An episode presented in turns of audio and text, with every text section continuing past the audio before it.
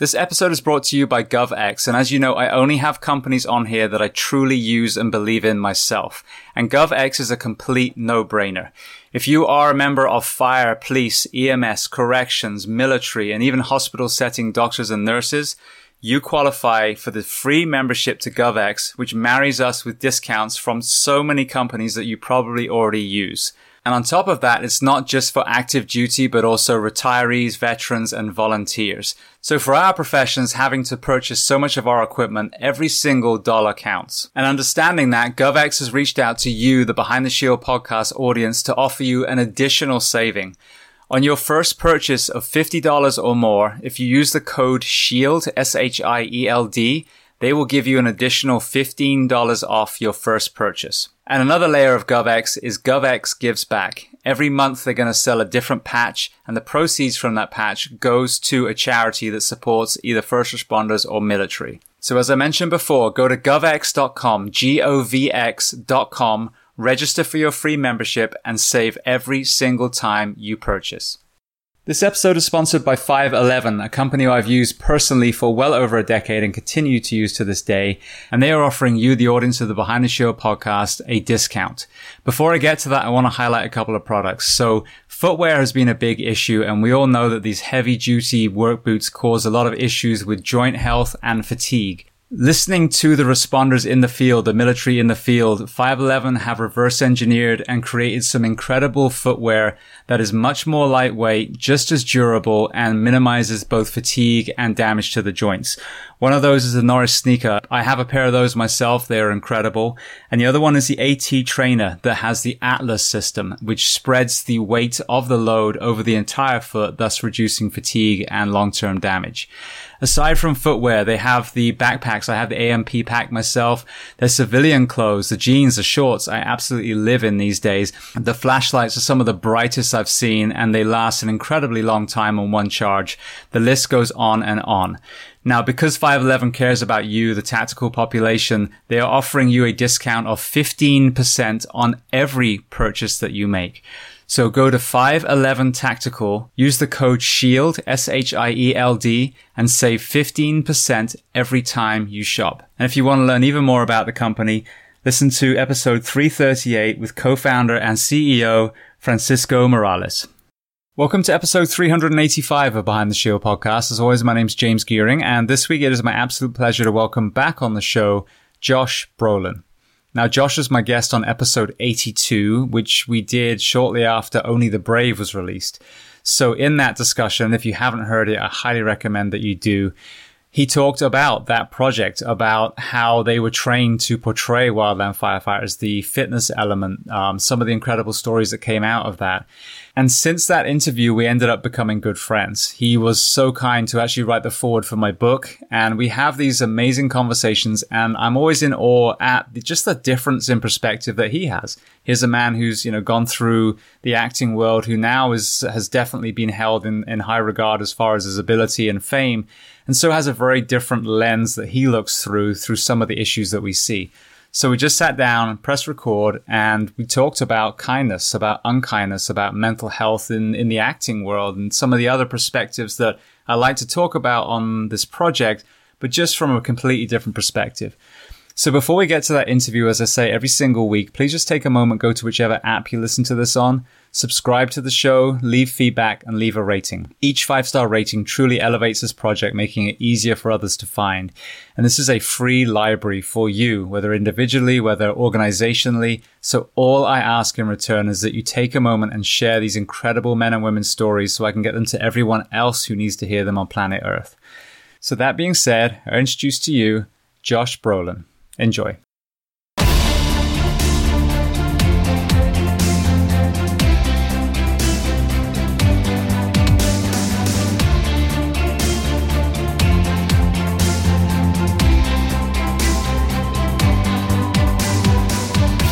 All right, so we are rolling. So I just want to start by saying thank you so much for inviting me to your beautiful home. So you don't have to be specific, but where are we on planet Earth right now? We're in the South. The South. no, we're in Atlanta, Georgia. And equally, thanks for driving up here. I mean, you got up at five, whatever, this morning and, and made the five hour drive here. I love that you that you made the effort Yeah, well, I mean, it's worth for it. little Thank old you. me. Well, like I said, my goal is to help elevate your career. You can't do shit. no, um, it does. It ele- no, you know what it does? It elevates me personally, which has become much more of a, a focused theme now than ever. I think. Yeah. Well, so I'd love to start just kind of at the most recent event. So last time we met, we, or I guess the first time we met, um, you were still in Malibu. Yeah. So, you know, Ugh, I you cringe when you say that. It's weird. so you had this this shift. You know, you- you're you're a dad again. You know, and you're about to be a dad. You know, for another one. Continued. right. Um, you know what what has been after the the huge success that you had in the summer of Brolin? Hmm. What has been that shift for you? You know that included moving to Atlanta.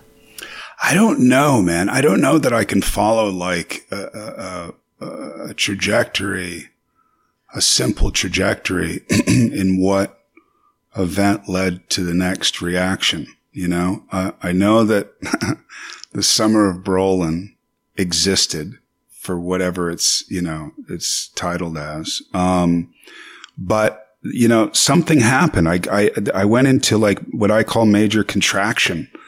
And I don't know if that, it wasn't necessarily because of, you know, quote unquote attention or fame or expectation or any of it. I just felt like I had hit not a, a success peak, but I had set out to do something. I love the idea of being 50, going and doing an action film.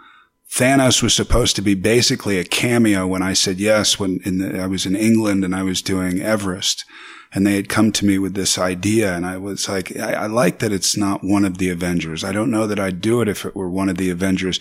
Nothing against any of the, the Avengers, but I just didn't see myself. I never saw myself like that. As Black Widow. Black Widow, exactly. that, that maybe like the RuPaul story as Black Widow. I was like, nah, I could do that or try to do that. But I, I love that it was all of them against this purple dude. And, and once they gave me the Bible of what it was and I started to go through it, it was just really, it just became really interesting to me. So between Cable and having to, you know, be in that kind of shape and to do it without steroids, being a, a, Gold's Gym member, knowing that I could take the other route and I didn't. And I love that people refused to believe that I didn't. They said, you just don't have the testosterone capacity to look like you did. But we did it, which is cool. And I love that. And you know that better than I think anybody, you know, being very health conscious and, and what you have to do in the, in, you know, fire department and all that in order to be able to be there for other people. I just love that idea of being, it so that, that's the motivator. It's like, if I had another job, would I be able to do it? I think that that's kind of a secret motivator of mine. You know, still refusing to believe that I'm an actor. Um, but so I hit a peak, you know, those movies did very well. And I was like, okay, so, you know, Deadpool didn't really continue and that didn't bother me so much because I felt like I had done it and and and and the Thanos thing was a you know a two movie one off, and that was done.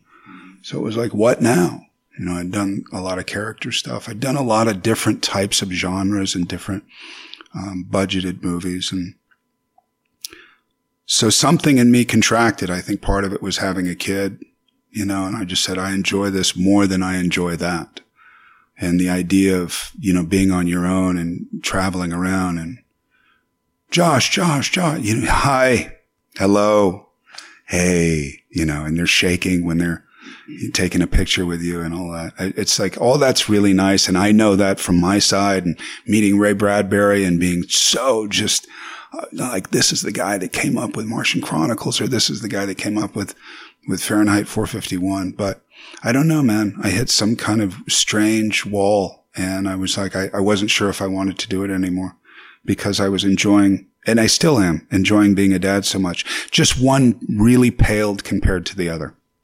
Yeah. There's a rest to that story, but I'll stop so you can ask another question. Well, no, no. I mean, we carry on. I mean, that's that's just so interesting for us because I say us, like you know, everyone that You was looking your- from the other side of the movie screen, Right, Um, because you know, you, you hear like the overnight success, and obviously, you know, your backstory is you know acting from very very young. but you see, you know, people rise to to fame and they get all this exposure, and then, you know, it's like, well, then there has been or you know whatever, and it's like, well, I always look at it like, you know, what impact does that have on that person though? Like you're held in that pedestal and then maybe you don't get work, or you're held in that pedestal and you don't want to be there anymore. Like you see, I'm always curious about um, Mike Myers. Like he was, you know, huge doing all the movies that he did. And then, and I don't know, I have no idea, but I'm assuming that he probably just one day was like, I just want to be a dad now and just step know. back. I don't know. You know, and you all, Cameron Diaz. I mean, somebody brought up Cameron Diaz the other day and she just literally disappeared. And then the question, the next question, which is a very cosmetic question is, oh, she got to a certain age where maybe she didn't get the work that she had gotten before. She wasn't in a position. So you try to look for, you know, again, these kind of lame cosmetic reasons. Oh, something must have happened. They don't want him anymore. They don't want her anymore. And I know that that's a reality, but I think also there's a personal aspect to, to it that we, we deny with people who are, um, you know, uh, a public spectacle, for lack of a better phrase, you know, and, and they, and they start to think, well, they're not human. You know, it's, it's their success is really up to us. You know, their choices are up to us now that they've given their, they, they sold their soul to the devil. And, uh, which is very much not the case because there's, there's a whole life going on. And, and, and here, like I've made this move. I'm a staunch Californian. I remember when I went from California, which I wasn't very proud of because I thought that there was a lack of character in California. And I moved to New York to become a quote unquote better actor or quote unquote real actor. And then I realized that in New York, there's as many, you know, characterless assholes as there are in California or anywhere else, you know, it's an amalgamation of a wide array of characters and people. And, but what I did learn in New York was the pride around living in your city. And there was an incredible pride there. And when I went back to California, I said, I'm going to inherit that New York pride of New York in California as a Californian. And I did, you know, and, and I love Venice Beach and I still love Venice Beach. And even though it's, it's a little nutty right now. And it reminds me kind of like when I was a kid where it's, uh, you know, getting a little more violent and, you know, filled with homeless and all that kind of stuff. But, um, again, it's my Venice Beach and, um, and I am proud of it. And I was, and in Paso Robles, you know, where I'm from, I am proud of that. And I have a ranch there still. And, but something happened. Something happened when I moved to Malibu and it just wasn't my thing. And people imagined me growing up there and I didn't grow up there. My dad always wanted to live there. That was always like a goal for him, but it was never for me. But we found this amazing piece of property. Long story short, so I love the property. We had an amazing house. You were at that house. It's a, it's a really, uh, you know, the ocean's right there. It's incredible, man. We got it at the bottom of the market so we could afford it. We couldn't afford to live there for years, but after a while we could. And, um, something, there was an all we that happened to me there. And there was, there was, there was, I, I, and not everybody, and I'm not going to judge an entire, you know, uh, uh, you know, Malibu society, but it, there, it, it was like a lot of people with broken compasses that were just trying to figure out where to point themselves in any given day. And that was not a good thing for me to be around. Yeah. Well, community is so important. And if you don't feel like you're in a nurturing, healthy community, then eventually it's going to take its toll. I, for me, it did. At least that community. For me, at that time, maybe it would have been different in my twenties, or it would have been different in my seventies. I don't know. But for me at that time, it just, as much as I liked moments of it, there was a general feeling that just wasn't feeding me in a way that I like to be fed. So I'm in, you know, I could never imagine living in Atlanta. You know, my wife's from here. I could never imagine it. Like, I don't know what the fuck I'm doing here, but I really like it. I'm really enjoying it. I really enjoy the kindness of it. You know, our neighbors came over and brought us a, a, a loaf of, of, of, peach bread, peach banana bread or something. And they introduced themselves and wake, you know, welcomed us to the neighborhood, which was amazing. Um, and also 10 minutes away, you have Old Fourth Ward, you have Krog Street, you have you know, Ebenezer Church, I've always had a fascination about. Howard Zinn taught here at Spelman. You know, I had a really close relationship with Howard Zinn. And so there's a diversity here that I very, very, very much appreciate and I feed off of. So I get in the truck and I'm bang, I'm down by Ebenezer Church and I'm feeding off all that. We just went down and took a bunch of pictures down there, which was great and met a lot of people. You know, I come, there's, so there's a lot of, it's not just one bubble that I'm interested. I'm not interested in surrounding myself with a bunch of mirror images of myself and my belief systems. You know, I like to be challenged and I like to experience other cultures and, and Atlanta feels uh, uh, the perfect place to be right now to be able to do that. And then I leave. I get on my motorcycle and I leave, and I'm in farmland, and then I can I can satisfy that part of me, which is a full country boy. Yeah. You know, and I pull over and I'm looking at a farm and a guy comes across the street and we talk about catfish or largemouth bass in his pond. And I love that. I don't know. It makes sense to me finally why I became an actor. And for me, very personally, the, it wasn't like, you know, I've heard a lot of stories when I was four and I loved doing scenes for my family. you know what I mean? That was never me, ever. I had no interest in that and I just wasn't that kid. But what I did have an interest in is diversity and not necessarily diversity of just characters and stories and people. And, you know, I, I would, I would just as soon listen to Cardi B as I would the Avett brothers, as I would Chris Stapleton. It's, it's, it, it hits a different part of me. It satisfies a different part of me that I need satisfied. I'm not, I don't want to just be consumed with Johnny Cash. Love Johnny Cash, but not as a rule. Yeah. I'm intrigued with some of Cardi B stuff. I still don't understand why singing about a wet ass pussy I mean, to, oh, to have awesome. diarrhea is, is embarrassing as it is, when to sing it it. It's, it's but you know strange. what? You, when you see, when you see, I just saw a video recently of a bunch of like geriatrics listening to her song, and they, they she got through the first like verse or whatever it was, and they all cracked up. They were all laughing hysterically. And to see a bunch of 80 year olds laughing at Cardi B sing about wet ass pussy just makes me happy. I gotta look that up. it's genius. It was genius. Anyway, yeah. so I don't know. I don't know what that is. And I've always been like that. And not that it's better or worse than anybody else, but even when I was in Paso Robles, there was a, a need to, I see it in my daughter, man. I just explained it to you earlier. She's always looking for the challenge.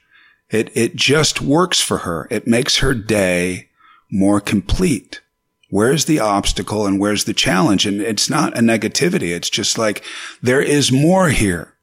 There is something, there is a way to fulfill and enrich my day. And I see it in her as a 23 month old child. So I go, yeah, I get it. I get what you're doing. And I will be a facilitator as much as I possibly can. Yeah. No, and I think that's that's something I'm observing at the moment is I think people are so, and I say people, it's a generalization, but yeah. but a lot of the the things that we see on TV, people are so comfortable in their box mm-hmm. that they're threatened by anything that's outside, instead of actually understanding that there's so much beauty in everyone else's, you know, arena and and you lose that commonality when you just build a fence around yourself. And I think that that you know absolutely, and I think that that lends to you know conspiracy theories and all that kind of stuff. You start you're left up to your imagination, and your imagination is not necessarily your best friend. If you're in defense and if you're in fear, your imagination can take you to a place to create a lot of enemies instead of this collective thing that you and I often talk about rely, you know, your book and not to segue and I'm sure talk about your book, your book, the one that I wrote a foreword to, but it's your book. The one you said that I was the ghostwriter for. exactly. You said it was That's your right. book. I wish I said that. Um, is that you need people, man. And, and when you need people, you can't determine exactly what they should look like and be like when you need them. That's why humility is such an amazing thing. When you're truly humbled, when you truly feel humility, all that shit goes away. You just have very, very basic needs, you know, love, support, food, shelter, you know, You, you, all the all the other judgments seem to go away when you have everything, and you're sitting in some kind of uh, luxury bubble. You start to create, at least in my in my you know my judgment, what I've seen. You start to create enemies. It's just what the worst part of our mind does, and that's why I think tools like AA. AA is not necessarily to stop drinking. AA is just a great set of tools to live better. And I think we all like we need mentors. We need people we look up to when we're chi- when we're children. We look up to our parents. We're influenced by our parents. When we get older, we're influenced by a coach. We're influenced by friends. You know, you. I mean, you you started writing this book, and I was like, bro, you're a better writer than this. Like, reach down. Don't be a pussy, and like, fucking find it. And you did. And I was so emotionally impressed, you know, where it's better than I thought. And it wasn't up to me to say, "Oh, come on, I know you."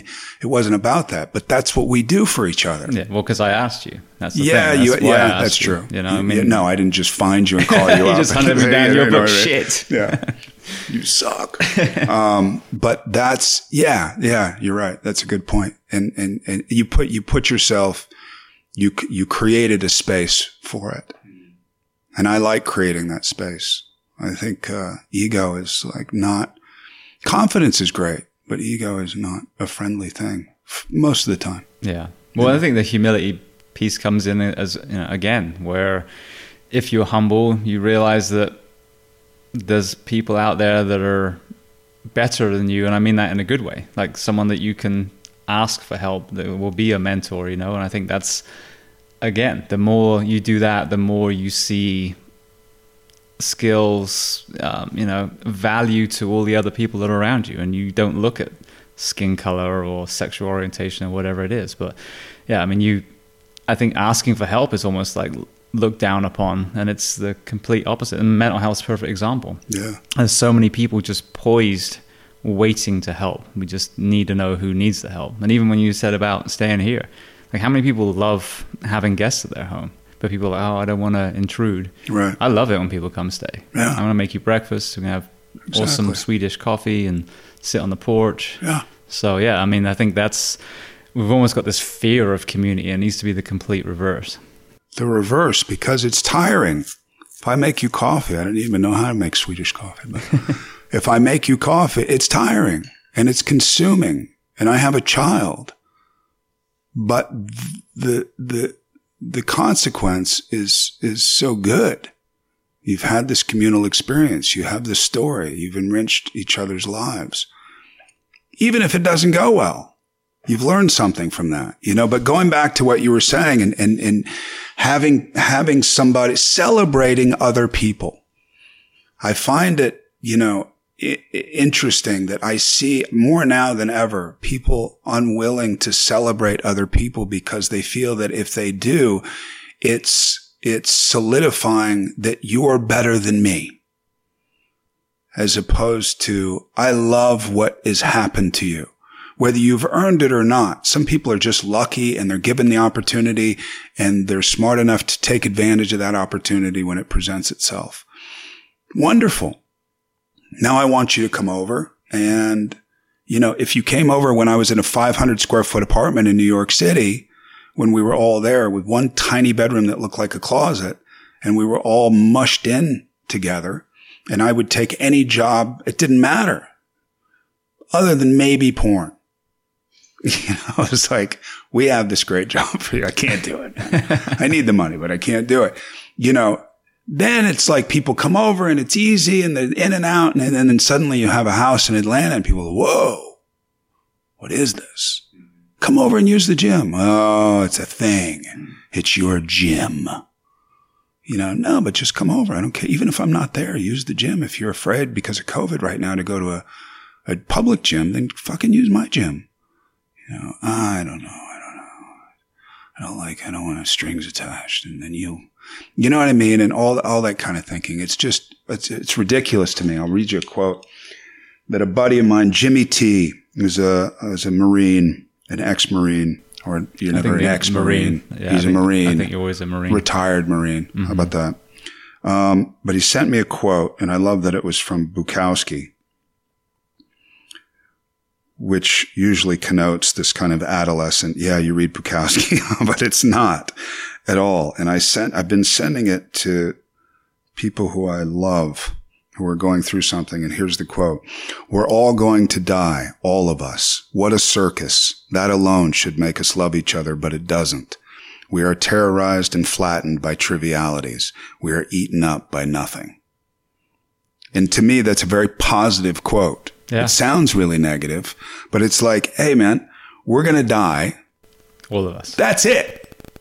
That should be enough. Just knowing that, like this idea of like, you know, dying with the most toys and all this kind of competition, competitive nature and all that, you go, it's pretty stupid if you think about it. I get the drive, but it's pretty stupid.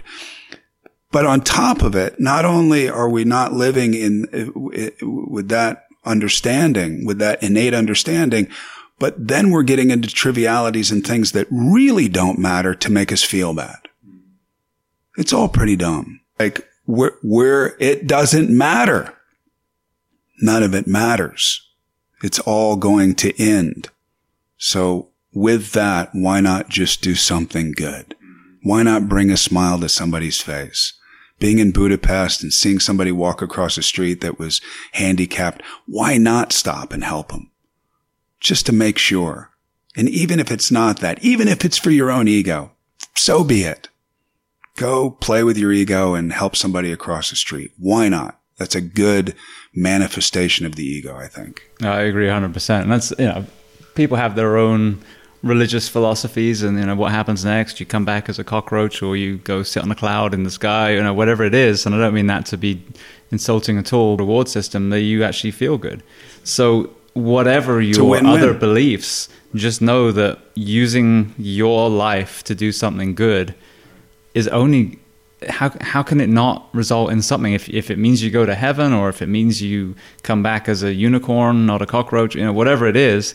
And again I don't I'm not making fun but whatever whatever belief system you're on or whatever path you feel like you're on the only thing you control is right now. So why not be an you know a, a kind human being now? And then we're, we're sadly getting told all the opposing views of that on all our screens at the moment Yeah, yeah. There's a there's a saying that I've heard a long time ago.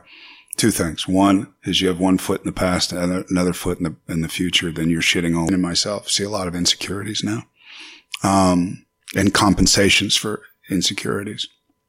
But you want inse- uh, you want security, um, or what is it? What is it? So we want self esteem. Do esteemable acts. That's it. You're never going to find it in a book you know, you can sit there and go to whatever the, you know, the self-help guru is, which I don't think they're a bad thing necessarily, but again, it's a, it's a band-aid. You have to know that you are responsible for doing something good and build on that. And eventually you will have done more good than bad, even if you've only done bad. All you can do is start building on the good. And if you do enough good one day, the good will outweigh the bad and you will feel that it will become more of a default. It will become more of an intrinsic reality, you know? Yeah. Well, and you, and that's a, a good point you made too. Is people get hung up on the past, whether it's drinking, nutrition, you know, whatever it is, Right. you know, infidelity. That's what I mean. But everything starts today. Right. So yeah, you could be the world's biggest shitbag, you know, but doesn't mean that you Look at who you change. were. Therefore, we've judged you and you will always be that. Mm-hmm. And Look if you at do, what- you you flip flop. You're wishy washy. You know, it's it's kind of like I said it the other day, and I, I and it, I, I I pause at saying it, but fuck it, I'll say it anyway. I said to somebody last night who has kids the same age as my kid, and I was like, if there's not one point where you don't want to chuck your kid out the window, something's wrong with you. Like something is actually wrong with you. You talk to these people like, I've never been mad, I've never gotten in a fight. And I'm like, then you've got to be sociopathic. you have to be. It's true.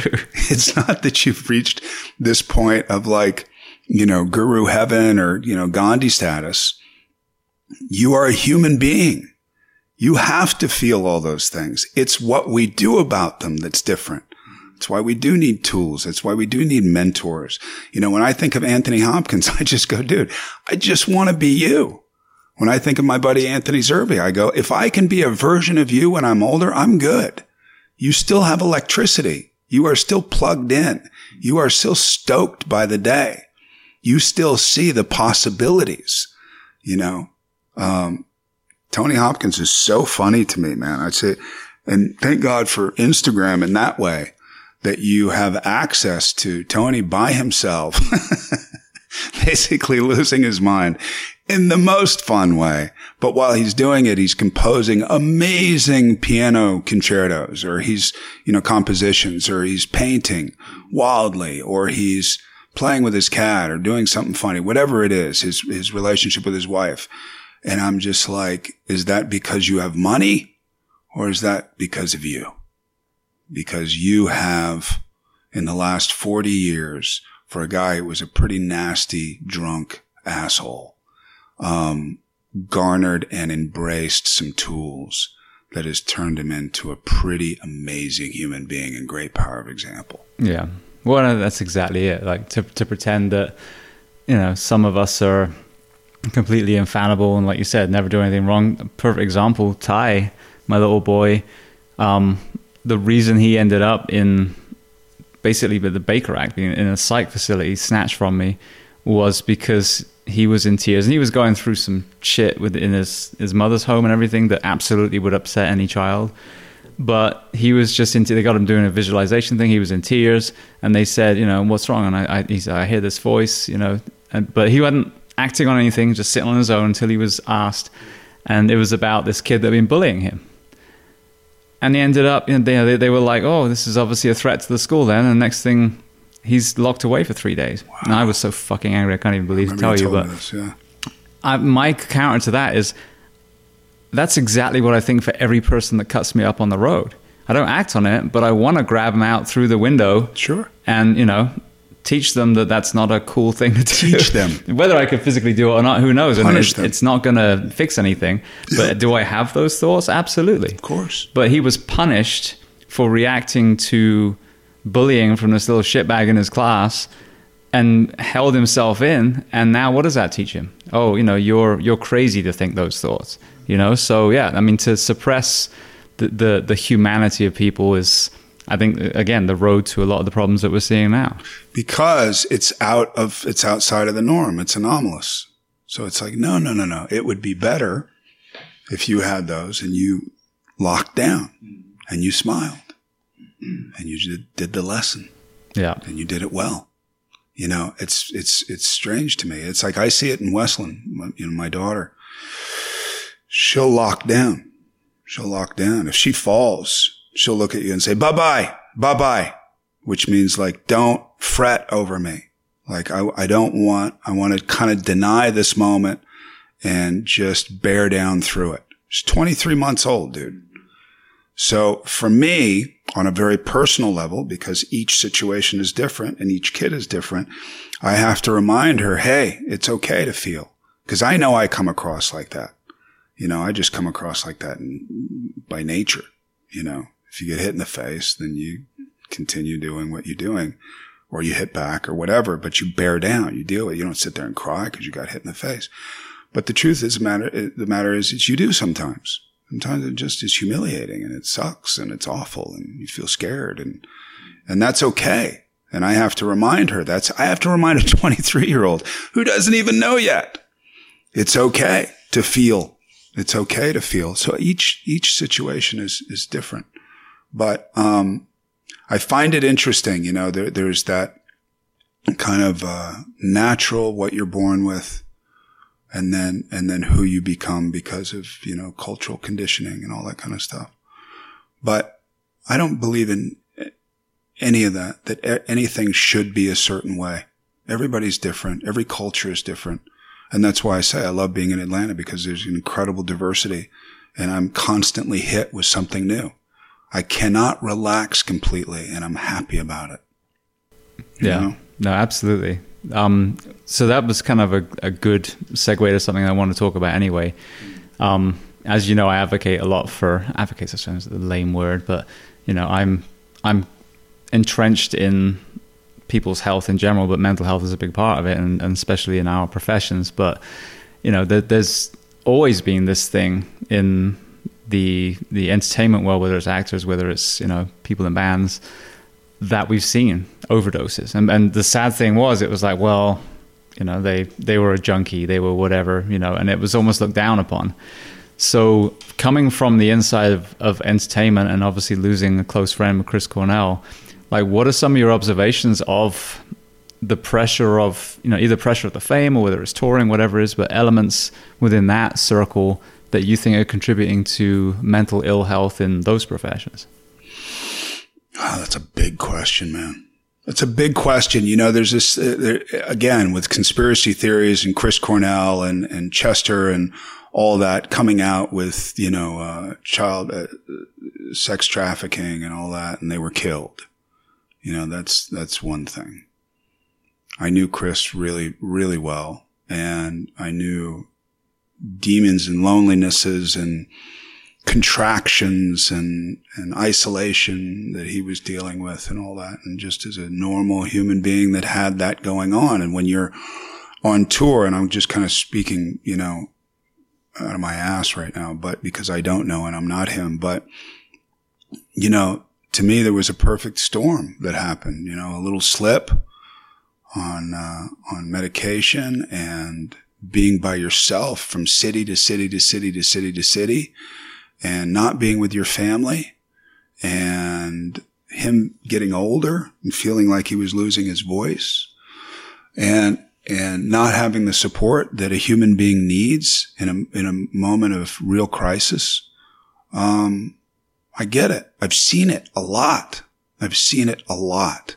You were just talking about it earlier with fame and, and people who are, you know, suddenly they're, you know, they're hyper uber valued and then suddenly they have no apparent value. It doesn't change the value of who you are. It's just the public perception of your value. And some people put a lot of onus in that. I don't. I don't know why.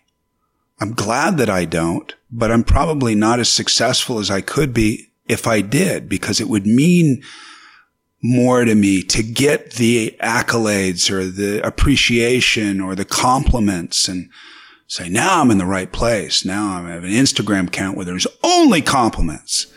I'm good. I can sleep well now. Have you got there yet? no, fuck, dude.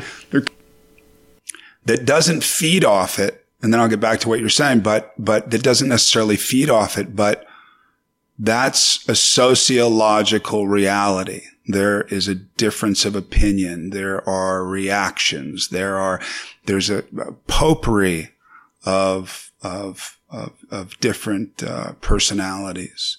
And I, and I appreciate being in the middle of that on my chosen profile feed.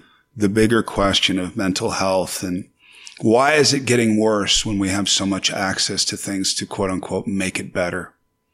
Why? You know, and I don't, I don't know the answer. I mean, you and I can kind of go back and forth of why that is, but you know, even in your book, you talk about, you know, this kind of hero effect and, and fire, firemen and fire people, fire women, fire persons, firefighters, firefighters, um, being um, perceived as heroes and being inhuman almost in people's minds to a certain point. You know, every firefighter that drives by will stop always and wave. And we, and I say to Westlyn, I could cry saying it, that, you know, thank you, thank you for helping us. That's what we say every time. Like literally not one, you know, uh, truck goes by where we don't say that. And so again, there's a hero status, even that I'm creating in my daughter. There's a hero status. And in that hero status, what? You're, you don't need to sleep, man. You don't need to take care of yourself. You're here for us. You're a hero. You're Batman. You're Superman. There is no kryptonite to you. You know, it doesn't exist. When the truth of the matter is, is you're human. Firefighters are human. Firefighters die. Firefighters go crazy. People go to, you know, war. There's PTSD. There's veterans killing themselves every day because of what they experienced. It's amazing. You don't remember that. We like to stick with the idea of this is patriotic. This is for your country. Go do, go 18 year old just out of high school. Go and do this thing. And I get it. And I'm a major advocate of it, a major support of our, of our troops. But there is another side of it. And the other side of it is we are fallible. You know, we are human. We are real. No one less or more than the next. Except the few sociopaths that I could name. But, um, have never got angry. Yeah. anyway, I hope that answers your question or at least starts a conversation. Well, it does. Well, I mean, another, another thing I think that I see a parallel, and of course, there's different paths between, you know, the military service and first responder service and, you know, whether you're in entertainment, but it is that regardless, these people are put on a pedestal. And when they're, when they're loved and adored, then, you know, through their eyes, everything's good and there's no no better analogy with the you know the Britney Spearses of the world, where one minute she's on plan, you know cloud nine, the next minute she has a breakdown, all of a sudden that's it. She's she's the other side, yeah. and then the same with you know, FDNY EMS at the moment. Right. When COVID first hit, they were gods. Again, only perception, no no support, no PPE flooding in, no pay raises, no extra staffing, just right. claps. Yeah. You know, and lights on buildings. But the moment that wave had come and gone, now, oh, sorry, actually, we're cutting a bunch of jobs. Right. Well, doctors and nurses that staff these hospitals have got laid off. You know, so to me, I say I see that same shallow response that we see in the music and entertainment world with the perception of the firefighters, and, and it's something that I saw so much this year were posts on missing 912 mm-hmm. because of what we're seeing, like you said about gratitude there's none. Like we live in the most amazing country, and yet all we see on TV is a bunch of crybabies saying how everything sucks. But yeah, but the other side of it, and it's so extreme. You see, I mean, you just said it. You see a bunch of crybabies, or you see a bunch of hyper patriots. You know, it's like talking about the cops and defunding the police. It's like, is that the smartest thing to do? Probably not. But there's some shitty cops out there. Period. There always have been. Watch Serpico. It's not new. You know, there are always corrupt, fucked up people in every industry. They're, all of Hollywood are not pedophiles all living under the same roof, talking about how they can continue their sex trafficking business. They don't suck the adrenal glands out of small children whose faces just it's, got ripped off. I, apparently, I mean, I'm, I'm, reading a lot about it, but you know, again, it's like, and it's not to take away from the severity of the people involved, and when that truly exists, but you blanket of the events of the actual events. You know, not all firefighters are perfect, and firefighter, I mean, firefighters to me I mean, that's, that's uh, even me, man. You know, and I know a lot of firefighters and it's, it's, you know, I do put it on a pedestal. I can't help it. You know, that's why we stop. We say, thank you for helping us. Thank you for helping us. But your weak links and your weak links you have to point out in order to make that chain stronger. And it's irresponsible not to do it. So why we go to one extreme or the other just absolutely totally fascinates me. Even, you know, and I, it's, it's been so much the subject and you and I talking about it, but even me and talking about, you know, this idea of liberalism. And I know I put up these videos and everybody shit on it, whatever. And it's okay with me. It's actually okay because it, it, it shows me how extreme things are right now. And it shows me sociologically where we're at. It's a great defining uh, platform, you know. It's a litmus test. Definitely. Yeah, totally. And and you go, that's all you see: Marxist socialist or Trump supporter, right wing. You have to support this through and through, no matter what. Is that it? Those are our only two choices. Well, that's that doesn't make me feel very good you know, and then you start looking in the, in, in, you know, moderate, or you use that word moderate, and then other people don't like that word. I've had a conversation recently about moderate, and they're like, so was a moderate president. Meh, meh. Meh, meh. That's how they see moderate. Meh, meh. And you go, well, I don't see the extreme doing anything wonderful. I see a lot of chaos right now. I know you didn't like Obama, are we in a better situation now? We're more patriotic, which makes you feel better because you want to feel good about your country. Totally get it.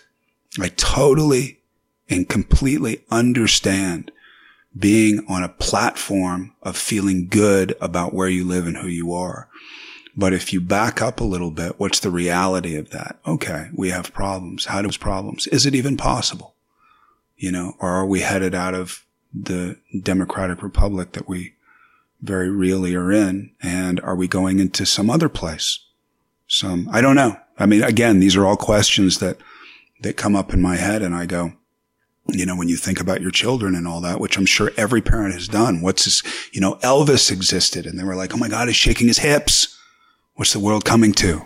we look Devil back on music. it. You know what I mean? now we got Cardi B, you Exactly. know, and it's like, uh, you know, I don't know. Does that make it a worse world? Does it make it a more, um, is, is free speech at, at an all time high all over the place because it is a big question mark. I'm not a politician. I don't know. And even if I was a politician, I would never say that I know because I think that's part of the problem. This is my intention.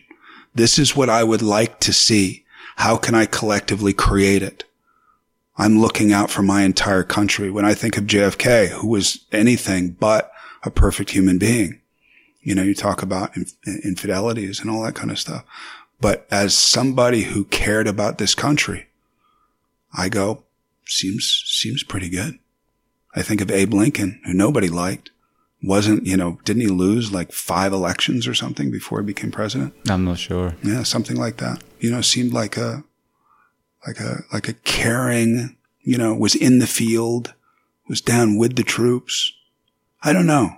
You know, the making America great again to me goes back to something like that. It's like, are you going to be involved? Are you really part of the, the collective of it, of it all? Or Well, and the thing that's the thing is is to me, I think we are. It's it's refinding our greatness. We've always, you know, every country is great. Everyone sh- should have pride of where they live, and Right. this whole greatest country in the world. Now you're starting to push it a little bit. Right. You know, Right, there's a lot of great countries in the world, but what I see is a complete lack of change when two sides argue with each other. I just put a post up the other day, and it was purely highlighting, and this was taken from annual stats in the US, um, that in a seven month period, per the CDC, which is where we get all our stats from at the moment, um, we would have lost half a million people to obesity and smoking related diseases. I saw your post One lady lost her shit. I've got COPD and asthma, and you're saying that, and I'm like, you didn't even read what I fucking said. I'm advocating for you. You don't have COVID. I'm saying, where's the uh, discussion about the underlying health issues? And and that's actually being suppressed. And the COVID thing, it's not anti. It's just that's being said. Oh, it's being said to death. So we're fully aware of that. Can we please have a conversation about the things that, even if COVID hadn't shown up, was still slaying millions of people around the world? But even that is lost between the left and right, you know, or the, or the you know the red and green, or the whatever you want to, the zebras and giraffes, whatever you want. Right, right, totally. You know, and and so and I see that with the defund the police thing too. But and then there's obviously there's a lot of grey areas where, in my opinion, because the police are underfunded, undertrained, underarmed, understaffed, that we set them up for failure in many many times. You know, but again, while there's that whole war between these two extremes in the middle. Nothing is improving; it's just getting worse, and and Well, good again, police and I officers don't, are and walking I- away. And I, a statistic, you know, that I read a while back about other affluent countries, Germany, England, this, and the, the type of training that you need to endure to become a police officer, a peace officer, a peace off. Remember when it was a peace officer? And, and the training is exponentially more than in America. And yet you, you know, you, you this, you can't do that. And you go, that feels like a band-aid to me. I understand that it makes everybody feel better because you've seen those videos of these guys dying because of chokeholds and because of holding on to the chokehold for too long. I mean, shit, we see it in MMA all the time. It's like when you tap out, man, and you have somebody sitting there watching, and if he's gone out before he can tap out, get off him right now because it is life threatening. It's a life threatening thing. I get it. But in some scenarios, it may be needed in violent scenarios. And I, I don't know. I don't know. But the truth of the matter is it feels like a band-aid to me. You have more training when there's more respect put into I mean, that's another thing that I heard recently. God, who was it? Who deals with anti corruption in Russia, and he's and he's had a lot of different jobs. He's a very high up guy, and he said, you know, most of these jobs in in military and all that, you have to be screened in every way possible. The one time, the one job that you don't have to be thoroughly screened in is the presidency, which is amazing to me. And that's not even pointed toward anybody. It's just the one thing that you don't have to be screened for. Really? Seems like one of the things that should be essential that your character, who you are, where you come from, what your reactions are, what your whatever. But anyway, I, I, I waylaid. We, we, were talking about something else, and I and I got lost. Um, were you talking about the chokeholds and? Um, oh, about you know the, the again the training. You know, you go into massive training. If it's two years of training, how is that going to be a bad thing? And if I'm going to pay taxes, my taxes to go to places like that where you can, again, there's a confidence that comes with that. There's a confidence that comes with training that it becomes less reactionary because you have the confidence that you can take care of a situation and therefore create friendship. Like, I mean, the, the cop that we knew the best, what was his name? Smokey or something like that. My mom had been pulled over. My mom was a very outspoken woman. She and sped a lot and she got pulled over by this motorcycle cop and she took his book that he said signed the ticket and she threw it out in the middle of the freeway. And he stopped traffic and he picked up his book and he came back and he handed it to my mom again. And my mom loved that act so much that they actually became friends and he spent a lot of time at our house. They became friends. Yeah. It just would never happen now. Something, the act of doing something like that, not that it was okay then, but again, there was a confidence obviously in him and he didn't feel threatened. Whereas now you can imagine, yeah, a woman did that and she got shot for it. Mm-hmm. You go, God, there's such a mistrust. How do you build that trust again? Yeah.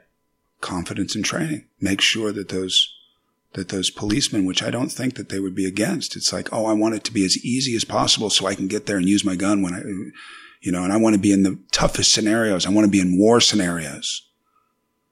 You go, God, man, there's a, there's, I mean, that's, that's a traumatizing moment. You know it in a fight. If you're in a fist fight, there's, there's not a lot of likelihood that you're going to remember it. Mm-hmm. It's going to be a blur. You're going to be in a blackout. And I talked to a lot of guys, a lot of, a lot of cops and all that.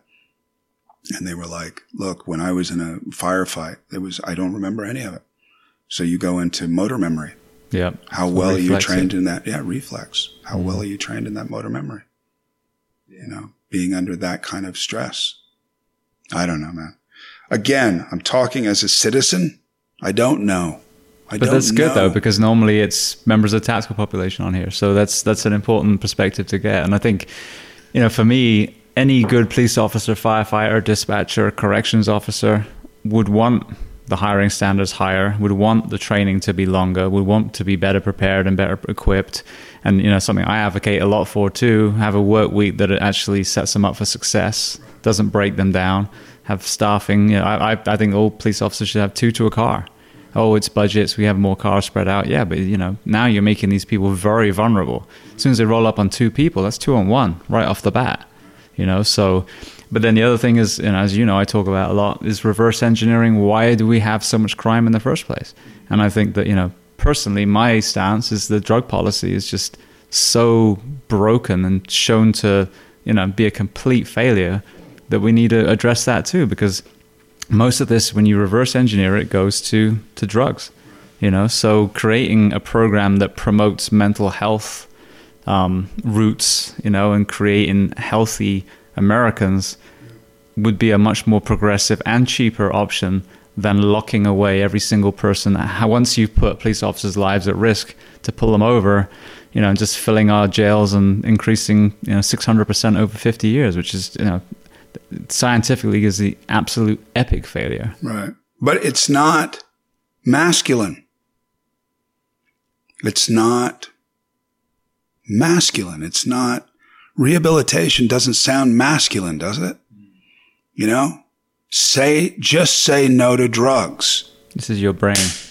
This is your brain on No, drugs. that's an egg. I'm pretty sure that's a that's fucking an egg. egg. you know, and that's the thing. And that's what we deny. You know, I've seen, I know what, you know, I can't tell you how many people hit me up and say, let's have a drink. I'd love to have a drink and talk with you. I don't drink. I'm sober. But I don't, you know, for me, sobriety has been much less about needing a drink than what it gives you when you are not relying on this thing that changes your chemistry. You know, so I'm witness to a lot of people in a community that I love. I don't love the entire community because I think some AA meetings can be like a fucking wake. It's horrible. It's like, why would you want to get sober? You see a bunch of guys like whining about a bunch of shit.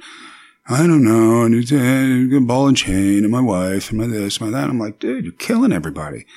It's horrible. I wouldn't want to do it, you know, and it, and it, and to me that there is a community that I've seen that democratically works together and that is also scrappy, punk rock, fun, electric, but is equally as heartfelt, supportive, um, vulnerable, real men. I just saw that's a real man. That guy's tough as fucking nails. And yet he's talking about, you know, tearing up at the, at the, at the idea of his kid trusting him and not putting his kid in peril because it's the masculine thing to do. I have a beer. I'll fucking chug some, some Jack Daniels. I don't give a fuck. Drink No. you under the table. Yeah. You know, That's fine. Okay, go on then. exactly. Johnny Cash was sober. Tom Waits is sober. They make you think they're not, but they are. And they're, and they're, and they're more productive. And the people who weren't sober, Dylan Thomas, great writer, stopped writing great things in his late twenties. Then it was shit. And then he died. Hunter Thompson, such a great writer, amazing, you know, amazing technician of a writer. Blew his face off.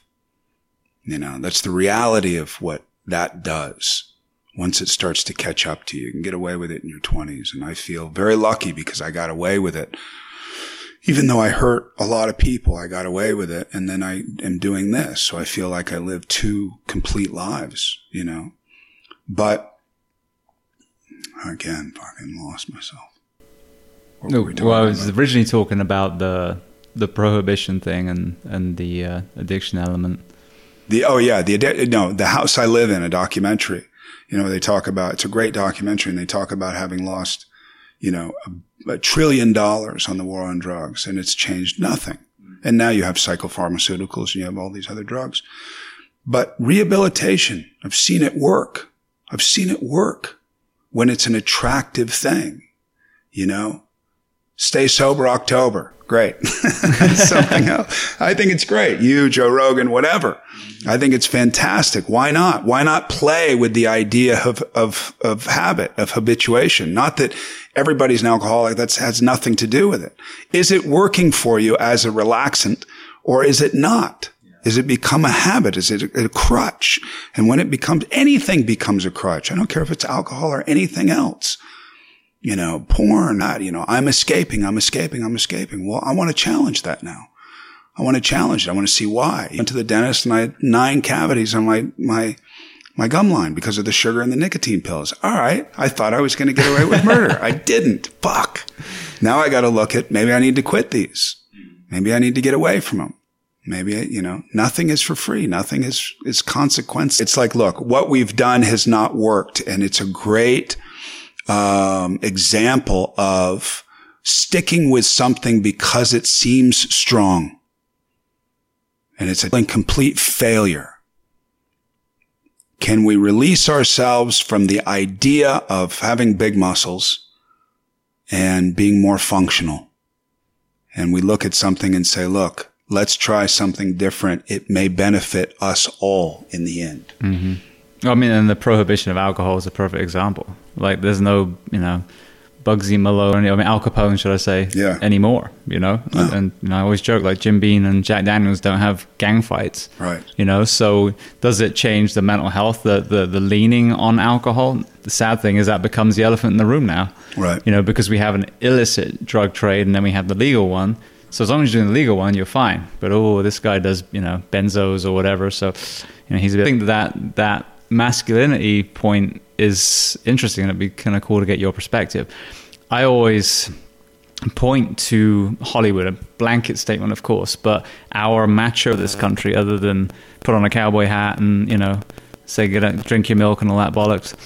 But, uh, you know, but I think to me, that's, again, that, that reality has got, as I point out to so many times, the real men on Band of Brothers that are in tears recalling what they went through in World War II. Yeah. Yeah. So what's the question? That's a good point. That's a great question. so my so my thing is, what is, especially with your dad being you know in the movies from you know around the time where I think we had the shift like post World War II. You know what what have you witnessed about the perception of a man and how that relates to our Hollywood male manly stars? I would be part of that. Mm-hmm. And yet, I think the old school ver, I'm guessing, but I think the old school version is people tried to live for the public. So they kept up a cosmetic notion of what they were perceived as in Hollywood on screen. On screen. Mm-hmm. And I think that still exists. I think that's part of what people, you know, it's kind of like, again, Instagram. Why would you want to ruin your career by voicing your opinion? It's not ruining my career. Like, it's my voice. If my, if, if I said what you wanted me to say, you wouldn't say that. So it's basically a personal thing. It has nothing to do with a professional thing. The, the, the confusion is, is I shoot Mexicans. That's the confusion mm. that I shoot Mexicans. it would, you would really think that I'm finding gold in caves too, which was the Goonies. Mm-hmm. Oh, that wasn't a documentary? Yeah, no, that wasn't. That wasn't. for, for some, for some it is. And you go, oh, well, that's so, that's very real. You know, it comes across as very real and it taps into something, a need again for masculinity to look a certain way when I've only seen that get us in trouble. You know, um, the greatest men in my experience are people who, um, are willing to be a complete human being and not an idea. And the greatest people that I've come across in the military are like that. And the people I've come across, real heroes, like real heroes that you meet, um, that I've met, always seem to have a way about them that is not living up to, that's not compensating for an insecurity. You know, David Goggins is the only one I know that has held this thing. Fucking, you know, you got to fucking run 100 miles. If you run 100 miles and you're like, stop being pussy and run 100 miles.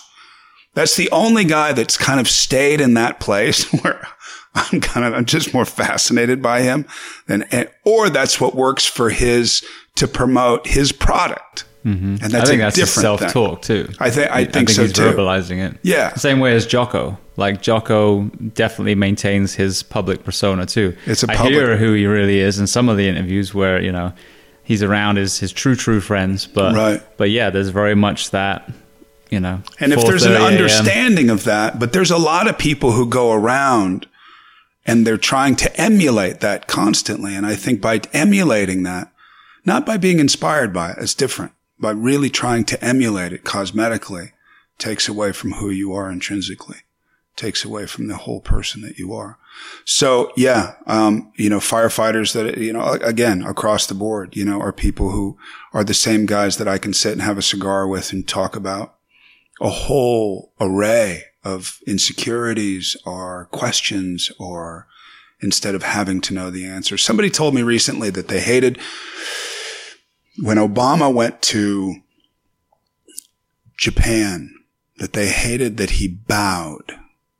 I told you this before, right? Um, well, I've heard a lot of people say it, and it's funny because yeah. I live in Japan. That's a sign of respect. It's a sign of respect. Same way as you don't leave your shoes on when you walk into their house. Exactly. It's a cultural thing. Exactly. But it was the act. It was the, the, the, the perception was that it was weak, that it wasn't American.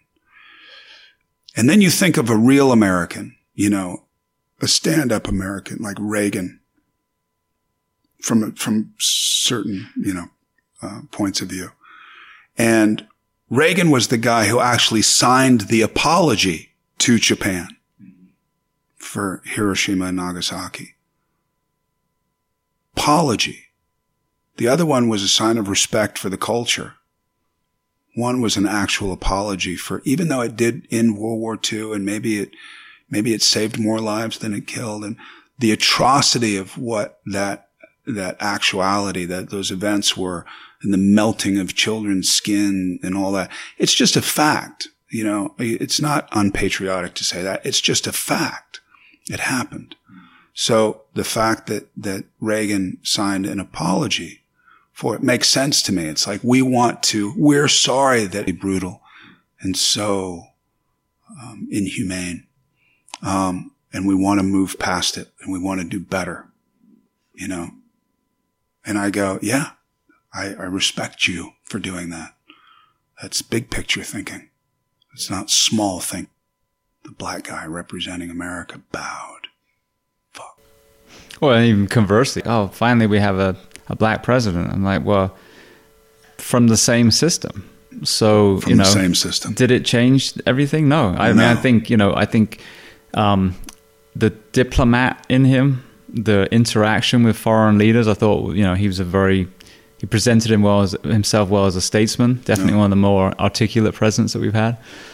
But you know, this focus on oh, we need a woman, we need a you know this color. We haven't had an Asian yet. I mean, for fuck's sake, let's get a system where we can actually allow anyone in the U.S. to run for that position. Right now, you have to be a millionaire. How I mean that inherently in, in, at its basis, totally. and then that's not counting all the the lobbying, all this stuff that ends up with the same horrendous decision left out me and um, you know told me hey hey I love the podcast but I can't listen anymore because you're so disrespectful to our president you know bye bye and I was like well you know firstly I'm not heartbroken but regardless I I'm disgusted with our system and we are in idiocracy right now I don't care no one who you know when when they had multiple uh, choices in each political party no one was vying for the last two we had last time no one. That wasn't their first choice. So don't pretend that this is your, you know, your freaking holy grail now. So to me, you know, it's not about left or right and anything, but it's we we can do so much better. We has, you know, you and I could name a hundred people who would be amazing leaders, male, female, all walks of life, but none of them are going to get a chance to do it. And I think that's the problem: is that everyone's arguing over these fucking idiots I mean, you know, that the lesser of two evils should not be a, a sentence used in selecting the person that represents a country of 330 million people. Right. Yeah, no, I couldn't agree more. I couldn't agree more. And I looked at that, um, the debates and, and, and, and particularly the presidential debate. And it was just, it was cringeworthy. You know, it was, it was really, it just didn't, I was, and again, those are our choices. That's our choice for right now. Well, so and so hasn't done anything in 47 years. Why do you want to do anything now? And then this guy has done so much. And then, and, and you, there's, again, it becomes an ill reality. You're not basing anything off. And now we're all, because we're in perpetual fear of any fact being a fallacy. You don't know who to believe, who not to believe, whether to vote, whether not to vote, whether it's going to count, whether it's not going to count. Mm-hmm. So we're in all perpetual fear. We don't trust anything or anybody. There's nothing that we can rely on, much less our politicians. And were they always corrupt? Yeah, there's always a form of corruption with power. Always. Like I remember talking to Jim Webb and him saying what the public knows is about 5% of what really goes on. Go, yeah, that makes sense. Makes sense because you're a little bubble. You're all really not against each other and all that. I mean, now I think they are, but I think back then they worked as a, as a collective. And you do me this favor, I'll do you this favor, and you vote for this, and I'll do that. And that was just the nature of what it was. But now fear is so. just a great sound. I think either turning turning a valve or choking a dog yeah, in the back. Make it annoying. um, yeah, and I don't know where to take that, man, because again, as a as a as a citizen, as a human being, I go back to like, what's the where, where do you go? Where do you go now? Like what, where, you know, so the Green Party, the Independent Party, that, you know, I just voted and I saw Kanye on the independent ballot and I'm just like, okay, I don't even know how to react to that. Is it funny? Is it meant to be funny? Was there a, was there a reason to get on the ballot? Are you really vying for that position? Or has this become a joke? You know, I understand the mentality and I know people who were Democrats who voted for Trump when the last, for the last election. And I understood it yeah, when I talked to them about it because they were like, look, we don't trust politicians. What if a guy came from over here? And I go, well, what about Ross Perot? Why didn't we go for Ross Perot? Because he was, sounded funny and he had big ears. He's a small guy. He's too small. You know, it's just like what he didn't look right. We have a cosmetic necessity.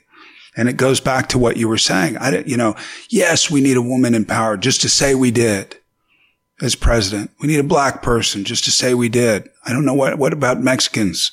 Do we get a Mexican?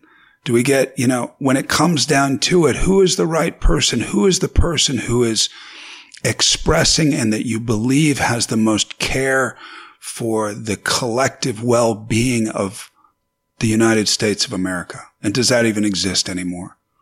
Or are we idealists and think that, look, you know, that this country is still in a, that, that it still has the possibility to think that way?